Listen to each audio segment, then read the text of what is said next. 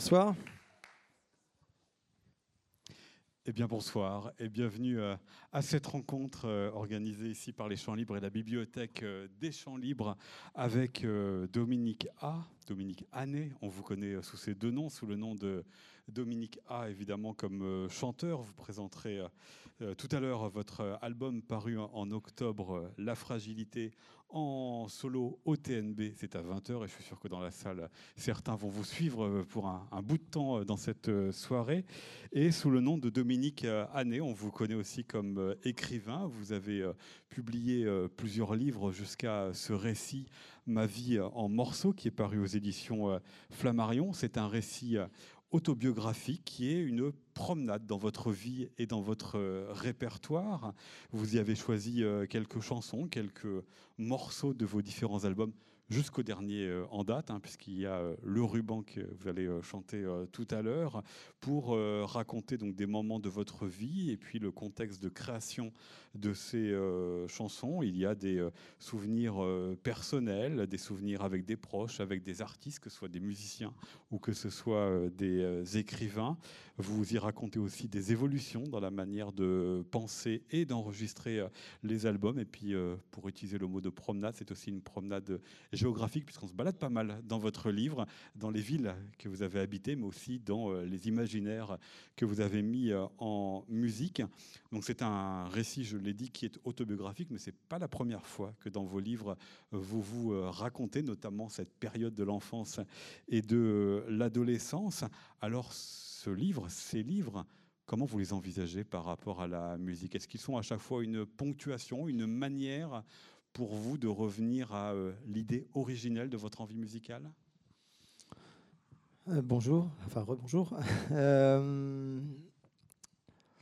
bah, disons qu'en fait, euh, à chaque fois, ça a été des occasions qui m'ont été données d'écrire.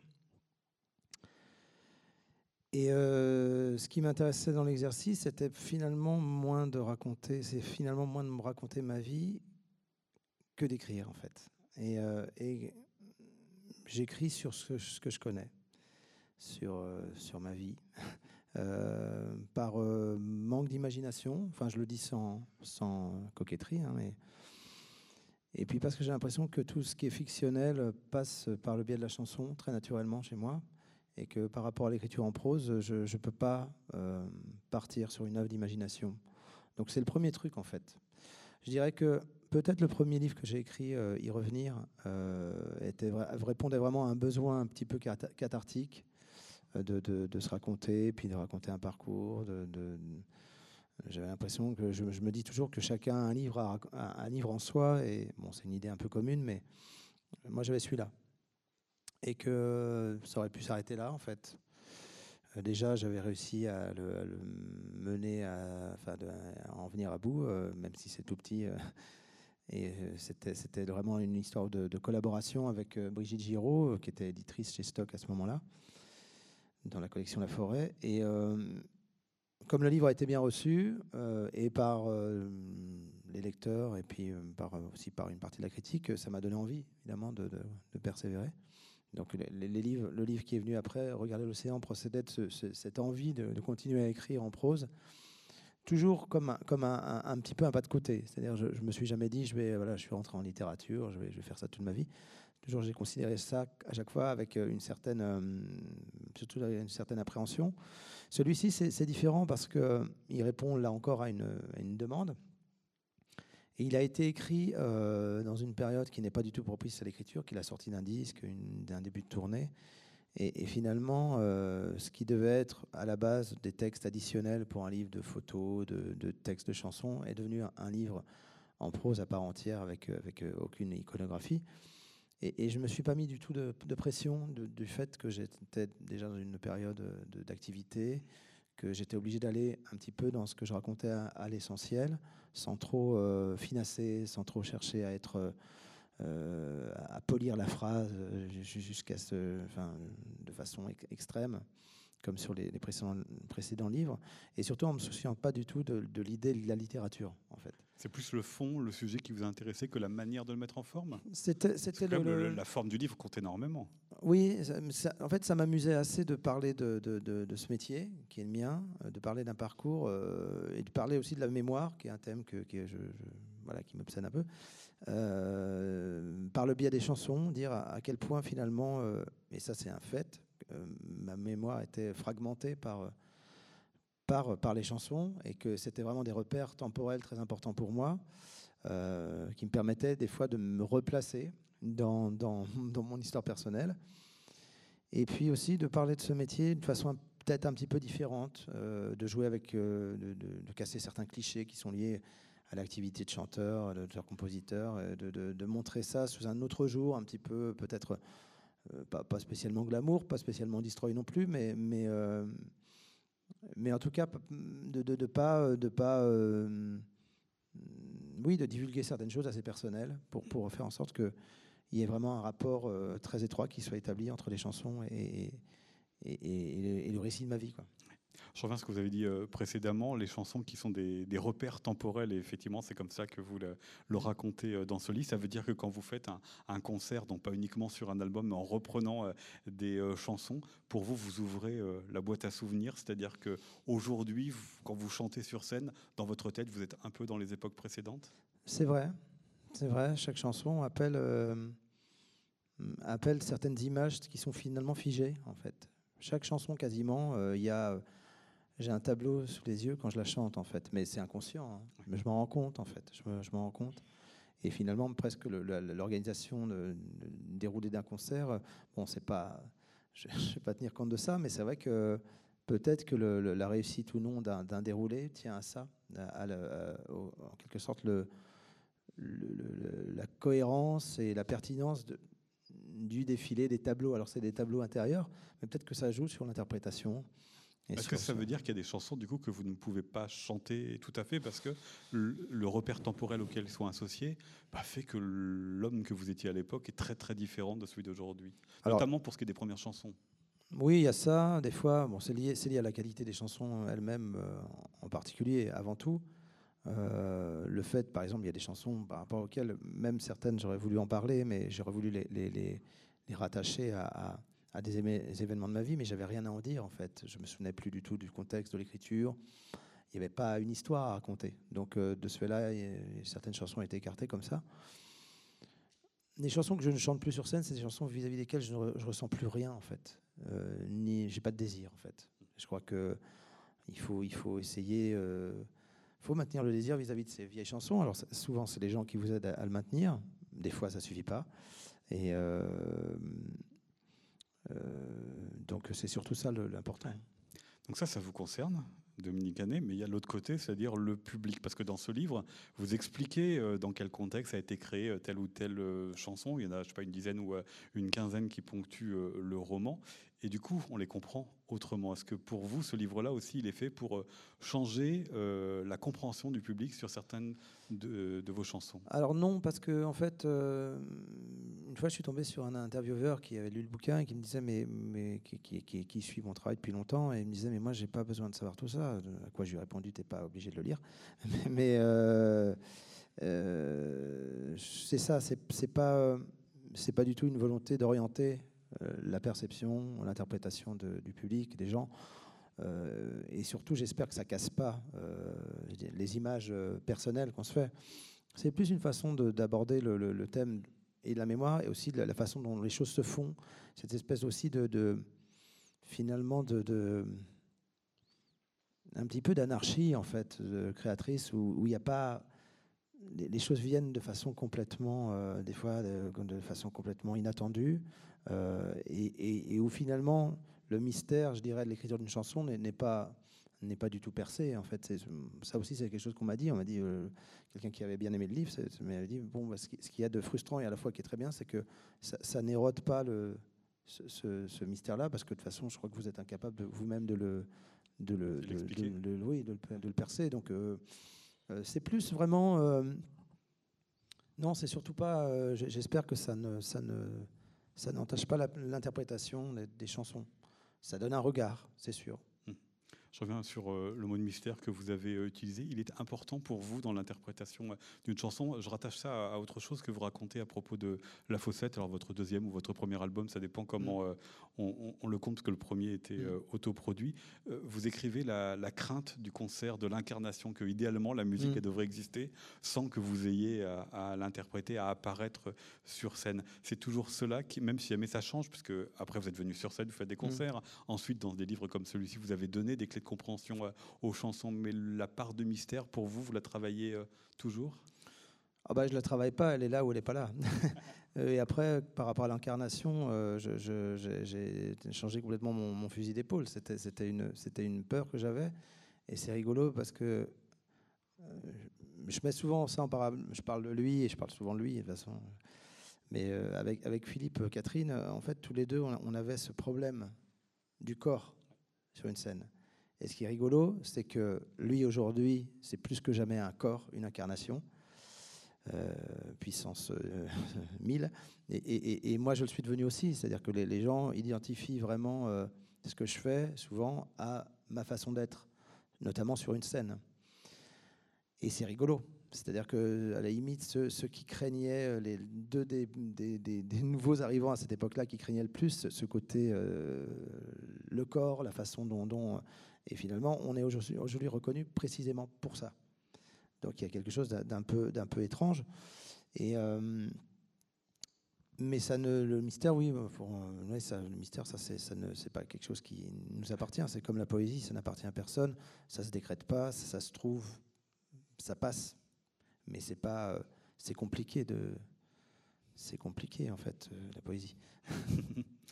Euh, vous parlez du, concert, qu'on vous reconnaît euh, comme ça pour votre manière d'être euh, en scène. Comment vous expliquez le, paradoxe que vous décrivez à un moment dans le livre?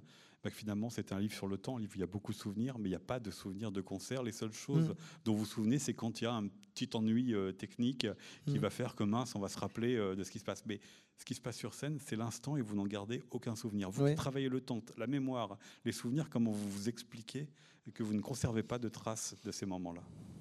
C'est une intensité qui, n'a pas, de, passé et qui n'a pas de futur. C'est de la combustion. Euh, euh, et là, justement, c'est vraiment tellement lié euh, au corps que c'est comme si oui, le corps n'avait pas de mémoire du tout et que on, est dans une concentration qui finalement évacue tout, tout, toute temporalité autre que celle du présent. Et et c'est vraiment très étonnant, hein. c'est très très étonnant. Il n'y a, pas de. Effectivement, ça, ne se fixe pas. Ça ne se fixe pas. Je ne suis pas même de l'expliquer vraiment, si ce n'est que c'est une implication. Ou des fois, ça peut être aussi euh, une forme de, distance où euh, on se retrouve un petit peu, quand les choses ne se passent pas bien, extrait du concert. On commence à penser à autre chose. On se voit faire. ça arrive à tout le monde. Euh, et, de ce fait-là, ça ne se fixe pas non plus, parce qu'on parce qu'on est, on est ailleurs. Donc, euh, voilà. Il n'y a que le public en fait qui a des souvenirs. Voilà, dans le meilleur des cas. Vous euh, revenez euh, donc dans ce livre sur euh, plusieurs moments de votre vie, sur les choix aussi qui ont fait débuter votre activité musicale. Donc vous revenez quand vous étiez à Nantes, étudiant aux Beaux-Arts, cette première chanson qui vous a accompagné pendant longtemps, que vous avez testé auprès des amis, puis dans les fêtes d'école, avant qu'enfin elle atteigne la radio et qu'elle débouche sur un premier album. Mais vous racontez aussi, et ça j'aimerais peut-être que vous reveniez là-dessus, sur le choix de la langue, parce que vous parlez de musique, mais vous parlez aussi beaucoup des mots dans ce livre, exercice de moquer euh, ce livre. La langue euh, française, qui n'était pas une évidence à l'époque, depuis, à la suite de ce que vous avez fait, euh, beaucoup de chanteurs se sont remis à chanter en français. Est-ce que vous pouvez nous, réexpliquer, même si vous l'avez fait de très nombreuses fois, pourquoi à l'époque, ben, dans le paysage français, vous avez choisi cette langue là où beaucoup chantaient en anglais? Ben, Je ne l'ai pas choisi en fait. C'était, c'était pour moi, il y avait il n'y avait pas de, de, choix possible en fait. Euh, à partir du moment où je, je tenais quand même à exprimer des choses un peu, un peu, un peu intimes, un peu, un peu profondes, euh, je ne voyais pas, je voyais pas euh, comment le faire avec une langue que je maîtriserais pas bien.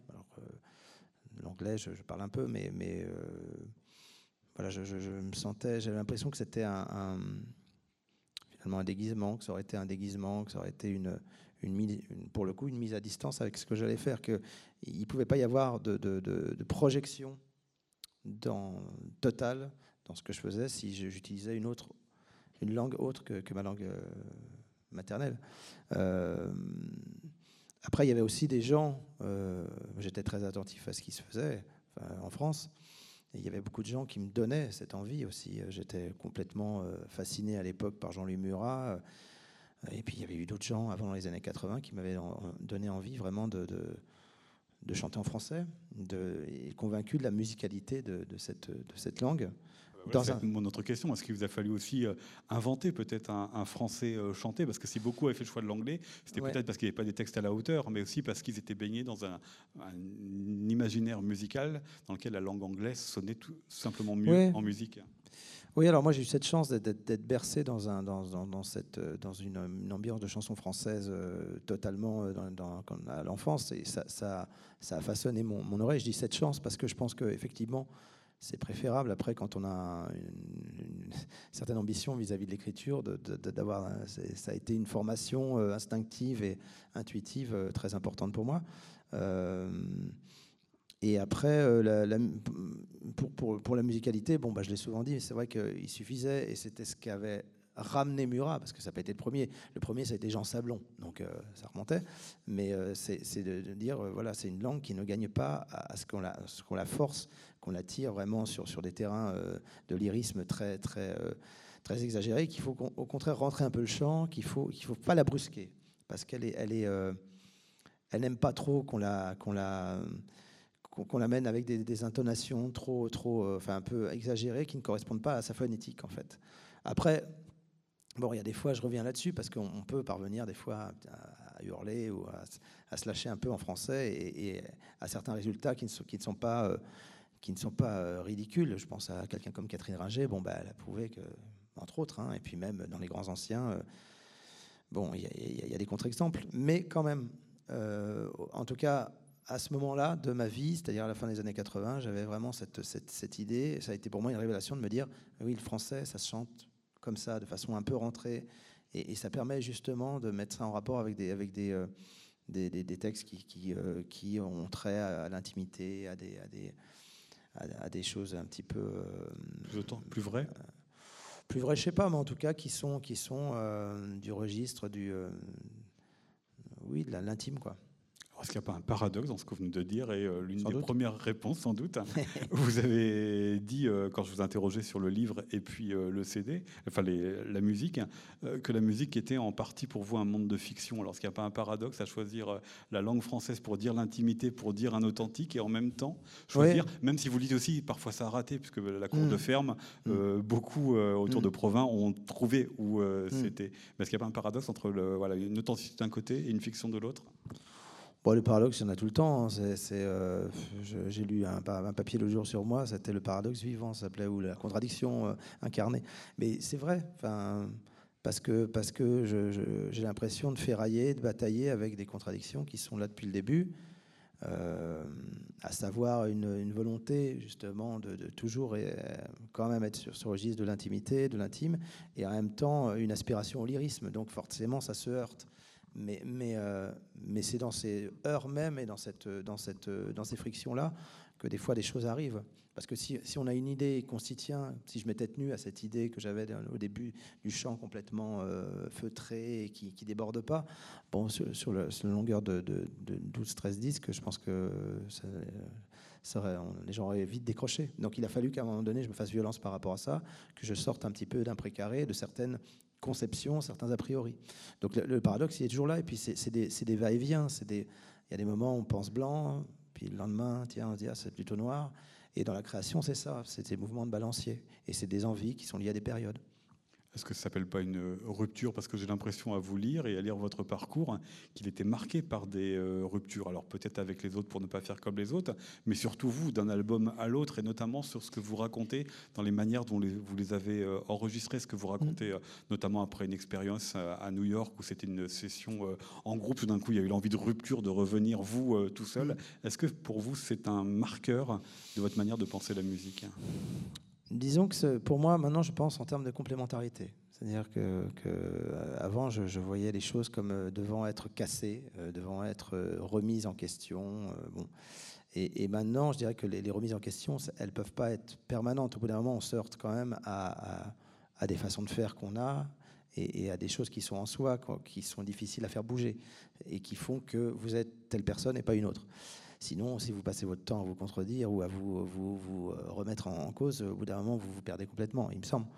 Maintenant, c'est plus en termes de complémentarité. Je me dis, voilà, à tel moment, je vais avoir envie de ça. Euh, et, c'est plutôt d'organiser un projet discographique ou scénique en fonction d'une envie bien particulière qui sera éventuellement complétée quelques années plus tard ou dans la même année, si c'est possible, par quelque chose qui, qui remettra euh, le curseur un petit peu différemment. c'est ce que vous avez fait en 2018. C'est ce que Deux albums très différents. Mais c'était vraiment cette idée-là, c'était vraiment de joindre des choses qui étaient a, priori euh, antinomiques, une forme d'énergie de groupe, et puis, et puis euh, quelque chose de solitaire euh, beaucoup plus apaisé. Et en même temps, de, après, sur, sur, sur, sur une scène, de, de faire aujourd'hui cohabiter et de, montrer finalement les passerelles tout autant que les, que les points de, parce que ce qui est très agréable pour moi sur scène, c'est de passer vraiment d'une ambiance très électrique, très tendue, à, quelque chose de très acoustique dans un laps de temps très court. Et d'avoir ce luxe-là, de pouvoir passer de l'un à l'autre. Et de ça, c'est pour moi, c'est euh, euh, assez jouissif. quoi. Est-ce que c'est ça aussi la géographie de votre livre? Alors jouissif peut-être, mais euh, en tous les cas, c'est la manière d'assumer ces opposés. C'est-à-dire que vous, racontez euh, les villes dans lesquelles vous avez euh, vécu, vous racontez euh, les lieux où vous avez enregistré, qui sont souvent des lieux isolés, comme dans, au Pays de Galles, comme en, Centre-Bretagne, et en même temps, vous chantez l'horizon. En même temps, vous chantez l'océan, c'est-à-dire mm. des lieux extrêmement ouverts, extrêmement infinis. C'est à peu près la, suite en fait de ce que vous avez dit sur les, les complémentarités? Oui, oui, oui. Après. Bah, il y, a le contexte de la création, il y a l'endroit, et puis après, la, création elle-même. Enfin, souvent, l'écriture, elle intervient dans un cadre assez, assez défini, qui est, qui est souvent celui de ma chambre.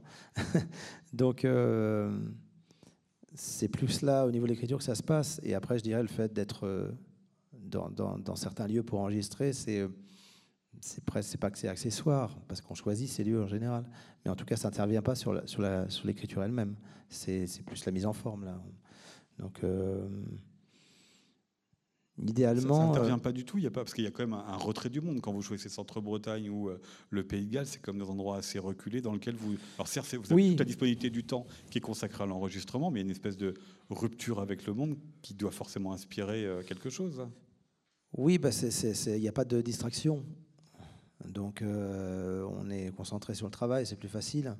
Euh, on se disperse moins. Après, j'ai fait beaucoup de disques. Je suis en train de penser un petit peu aux j'ai enregistrés en même temps en vous parlant.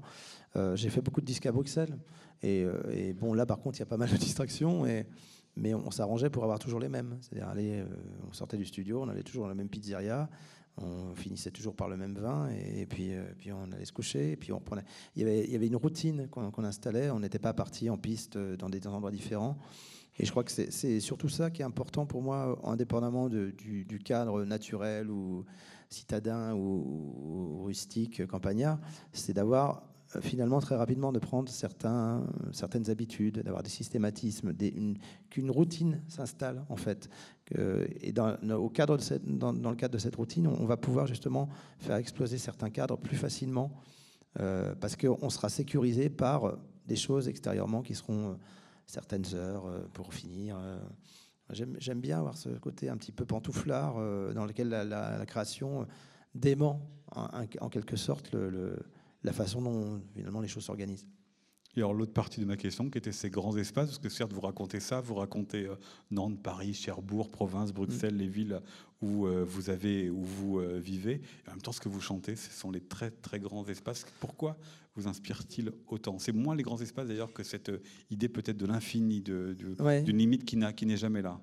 Alors je crois qu'il y, a un truc qui est, tout bête, qui est lié vraiment à l'enfance et à la Seine-et-Marne et au chant c'est-à-dire l'horizontalité. Euh, c'est à la fois des paysages qui m'ont révulsé, parce que je voulais fuir ça, et en même temps, euh, si je suis aussi attiré, je pense, par, par les surfaces planes comme celle, les surfaces océaniques, c'est sans doute en rapport. C'est presque un, je pense que c'est un, un, une espèce de réminiscence, mais avec, euh, avec de l'eau à la place de la boue, c'est toujours plus, plus agréable. Et, et puis au-delà de ça, c'est lié à des, à des voyages et a des sensations très fortes. Il faut peut-être expliquer euh, le Groenland. Oui, alors bon, je suis allé plusieurs fois au Groenland en, touriste total. Hein, je suis toujours allé l'été, hein, jamais, jamais allé euh, là euh, quand il faisait moins, moins, moins 37. et j'étais à chaque fois saisi par bon, la majesté des lieux et surtout par la sensation de matin du monde, en fait. Et, de finalement, c'est là où un certain fond misanthropie doit m'habiter, c'est que j'adore les, endroits où il n'y a pas de gens et où euh, l'homme n'a pas fait trop de... Enfin bon, là en l'occurrence, si on voit qu'il fait des dégâts puisque ça fond, mais euh, euh, vraiment être, saisi par, l'immensité, par et, en même temps être envoyé à son intériorité. C'est un mouvement permanent, c'est-à-dire que dans ces cas-là, je suis aux aguets de toute idée qui va me passer. Je trouve que le, finalement l'esprit se vide et en même temps se remplit instantanément. Mais moi, chez moi, il se remplit d'idées, de chansons, de textes. Donc j'adore ce rapport-là parce que j'ai l'impression finalement d'être dans un rapport de, presque méditatif, contemplatif, mais c'est faux puisque je suis déjà en train de bosser. Et euh, c'est ce qui déprime souvent la personne avec laquelle je vis et avec qui je voyage, c'est de me voir cogiter, quoi, et euh, savoir que je suis en train d'écrire dans ma tête. Et euh, est-ce que c'est ça Donc c'est une façon de, vivre le moment et en même temps de s'en extraire aussi. C'est, je trouve que c'est des endroits qui, en tout cas moi, qui me procurent ça, qui me, qui me, qui m'inspirent énormément et qui immédiatement euh, me donnent envie de, de, de, travailler. Et c'est rigolo. Il y avait, mon tourneur euh, Charles, avec qui je travaille depuis longtemps, et, euh, et une fois il avait dit, il part quand en vacances la Dominique? Il va où? Ok, donc il va revenir, il va écrire son disque, donc il va tourner à peu près à telle période. en général, ça s'avérait assez, euh, c'est assez, ah, c'est vrai, c'est assez écrit comme sur du papier à musique. Et c'est vrai, il y, a un côté un peu systématique euh, lié au voyage. Bon, ça marche pas à tous les coups. Par exemple, l'Écosse, euh, j'adore l'Écosse, j'y suis allé plein de fois, mais il n'y a pas d'album qui en est sorti? Non, rien, pas la moindre chanson, rien. Que mais est-ce que c'est ça le, travail après, c'est d'essayer de retrouver par la musique et par les mots l'émotion première qui vous a saisi dans un voyage? Ça se, ça se, quand euh, une chanson naît d'un voyage, c'est pas systématique, mais ça arrive souvent, euh, ça, s'infiltre naturellement. C'est pas l'idée de retrouver, c'est que très naturellement, de façon, j'ai, euh, par exemple, quand je chante la, chanson de l'horizon, j'ai toujours la même, je tableau tout à l'heure, même image devant les yeux, qui était celui du moment de l'écriture, où j'étais sur un bateau, à l'avant d'un bateau, un petit bateau, et euh, c'était une traversée de trois heures environ, et j'ai écrit une grande partie du texte euh, en avançant, euh, et j'ai toujours ça, cette image-là. et à Central Otago, la chanson Central Otago, je vois toujours le, moment où l'idée m'est venue dans la région du Central Otago en Nouvelle-Zélande, avec, avec la rivière, et, où la musique est arrivée. Et avec cette phrase qui est arrivée, elle est venue par la rivière comme sortie des eaux. Je ne sais pas d'où ça vient c'est venu, c'est comme ça. Et donc, pour toujours, j'ai cette image. Cette image. Dans ce livre, il y a vos chansons, il y a votre vie, il y a ces paysages, cette géographie. Et c'est aussi un livre très peuplé. On y rencontre mmh. beaucoup de monde, des anonymes. Malgré la euh, misanthropie. Voilà. Euh, peut-être une question anecdotique, mais beaucoup ne sont cités que par un prénom. Pourquoi ce choix? Pour alléger on en reconnaît certains. C'est plus euh, alléger le texte, en fait. ouais, c'est plus ça. C'est plus cette idée-là. Et puis, euh, parce que aussi, euh, c'est pas forcément, les gens n'ont pas forcément envie que vous les mettiez dans, dans, dans, un livre. Euh, il y avait, dans les livres précédents, j'avais changé certains prénoms parce que parce que il y avait des gens que j'avais pas envie de, de, gêner. de, ça peut être violent d'être cité dans un bouquin, donc ça dépend des fois. C'est pour ça que certains ont aussi euh, leur nom, comme euh, l'écrivain Dominique Frabre, comme euh, Alain Bachung, à qui vous aviez. oui, parce qu'il y, y, a quand même des choses où là, ça devient. c'est pas possible de. Voilà. Puis c'est connu pour certains d'entre eux. Alain Bachung, c'est l'album L'imprudente qui vous avait fortement marqué. Et vous, avez, vous racontez, et ça, ça arrive à, plusieurs reprises dans. J'ai écouté la première fois à Rennes d'ailleurs. Ouais. Avenue janvier. Voilà. Et vous racontez avoir euh, tenté d'écrire par rapport à cet euh, album euh, avec la difficulté pour vous de, vous de garder qui vous êtes. C'est un risque pour vous, ces références, de savoir à quel moment vous êtes encore vous-même, à quel moment vous êtes perdu entre un essayant d'imiter d'autres? Non, non, c'est pas. là, ça a été la, seule fois où vraiment j'étais un peu tournebolé au point de, de, de, vraiment de pas savoir comment j'allais faire pour continuer. Euh, tout en ne doutant pas que j'avais envie de continuer. Euh, mais autrement, non, non, je n'ai jamais eu. À la limite, mon problème est plutôt inverse. C'est plus que des, fois, c'est d'essayer d'échapper à soi-même. Et euh, c'est un, gars avec qui je travaille, Dominique Brisson, ingénieur du son avec qui je bosse depuis longtemps qui, a dit ça une fois. Il me dit bah, De toute façon, quoi que tu fasses, à partir du moment où tu chantes, ça ramène tout le monde à la maison. Et, c'est bien parce que du coup, ça personnalise euh, et en même temps, c'est, un peu limitatif, forcément. Donc, euh, je chercherais plutôt à échapper à ça, à ce truc-là. Et, puis en même temps, voilà, faut, faut, être, faut être honnête. Et puis c'est bien, c'est mieux d'avoir un truc très identifiable que de ne pas en avoir un. Mais du coup, ça limite. Alors comment ça se passe quand c'est un duo comme par exemple avec Étienne Dao où il y a un peu de lui, un peu de vous, forcément que l'on doit retrouver à la fin? Alors déjà sur en surface, c'est une chanson qui a été écrite pour lui, donc euh, qu'il a, qui a été euh, interprétée sur son album et, le fait d'en faire un duo, c'est une proposition de sa part. Là, c'est euh, là, c'est plus c'est plus technique. C'est tu chantes quoi, je chante quoi. Et en fait, ce qui était assez marrant, c'était de, constater à, la réécoute quelques mois après, après ne plus savoir qui chantait quoi par moment. Et euh, comme s'il y avait une espèce de, mimétisme mutuel, où euh, moi je, commençais à adopter des intonations à la Dao et vice-versa. Donc euh, c'est assez troublant. C'est, un, j'ai pas été le seul à, me, le dire. Et bon, je sais pas, je sais pas à quoi c'est dû, mais ça, reste. Ça, c'est des moments assez simples en fait. Hein. Il y a pas, on ne souffre pas beaucoup. Je l'espère pour vous. Ils représentent quoi pour vous, euh, ces musiciens? Alain Bachouigne, Gérard Mancé, pour, euh, vous avez écrit une chanson à son propos, ou Étienne Dao, qui dans votre livre n'apparaît pas d'abord comme Étienne Dao, mais d'abord il apparaît comme l'artiste avant qu'on tourne la page et mhm. qu'on découvre euh, son nom. Ça fait partie comme ça des références ultimes? Bah Bien sûr, oui. Oui, oui bien sûr. Bah, C'est trois des, personnes qui ont, qui, ont, qui ont fait méchamment bouger les lignes, comment dire le contraire. Donc euh, l'honneur qui m'a été fait de bosser avec deux d'entre eux, euh, c'est quelque chose pour moi de, très important. Et, d'ailleurs, c'est des, chansons que je chante moi-même sur scène, Immortel et en surface, parce que je sais que je n'aurais pas filé des rogatons et que c'est des morceaux qui sont forts et, que tous les deux se les sont appropriés avec, avec, avec maestria. Donc pour moi, c'est vraiment des, des moments importants dans ma vie. C'est pas des, c'est pas des à côté, quoi. Ça fait partie du, c'est au cœur de mon histoire d'écrire pour, pour ces gens, pour ces personnes-là.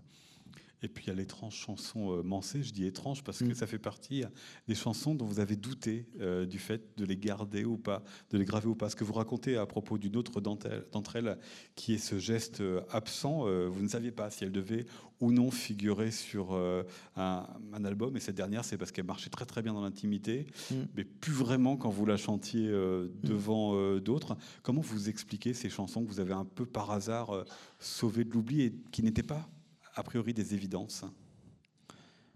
Euh, ben C'est des fois une, euh, une sensation de ne pas être euh, juste, de ne pas être justement finalement là pour le coup de trop échapper à soi-même et, d'être sur des terrains qui ne vous vont pas. Il y a des chansons comme ça qui, qui, il y en a une, je pense à une chanson qui figure nulle part, qui pour l'instant est un est un fantôme, euh, mais qu'on a mené à son terme, qui est une bonne chanson, qui est une très bonne chanson pop, je pense, mais, mais qui n'est pas du tout adaptée à, moi. À, ma c'est pas une histoire de d'image, c'est une histoire de ressenti. C'est-à-dire que les gens qui l'entendent disent oui, la chanson est bien, mais c'est pas pour toi, alors que c'est moi qui l'ai écrite. Euh, donc ça, c'est plus du domaine du ressenti, et, en fait, c'est physique. C'est euh, vous êtes à l'aise ou pas avec, avec, avec une chanson, et vous la de la même façon qu'aujourd'hui, il y a des chansons que je peux plus chanter sur scène parce que je suis plus du tout à l'aise avec. Euh, c'est comme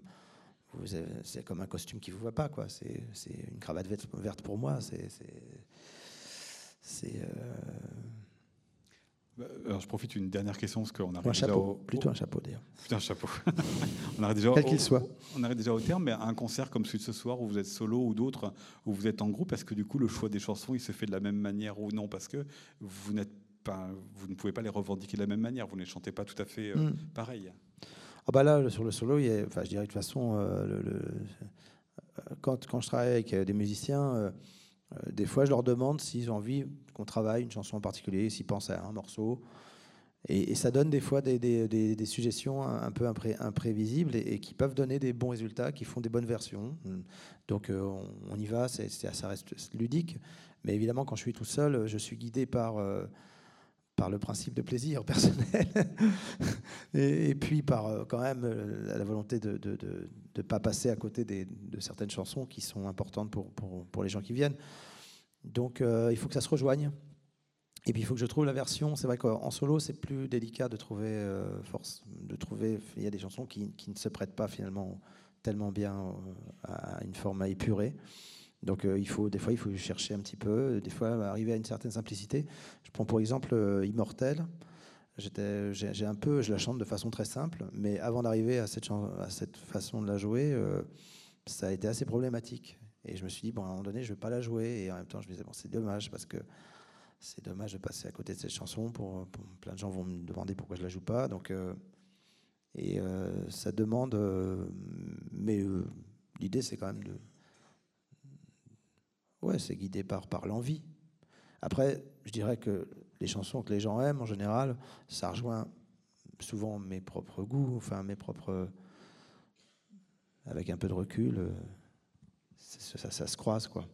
Voilà, il faut avoir l'envie, effectivement, c'est un mot dont on n'a pas parlé, mais qui est présent dans le livre, notamment quand vous avez euh, compris qu'il ne fallait plus envisager euh, chaque album comme étant le dernier, mais que vous aviez encore des envies euh, pour vous projeter plus loin. Cette histoire et les autres sont à retrouver ici dans Ma vie en morceaux.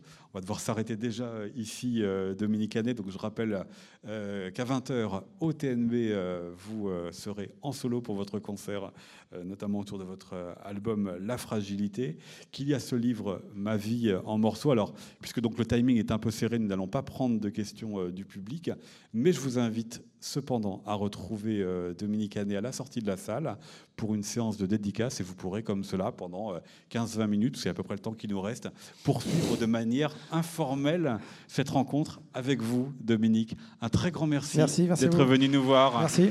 Merci à vous. Merci.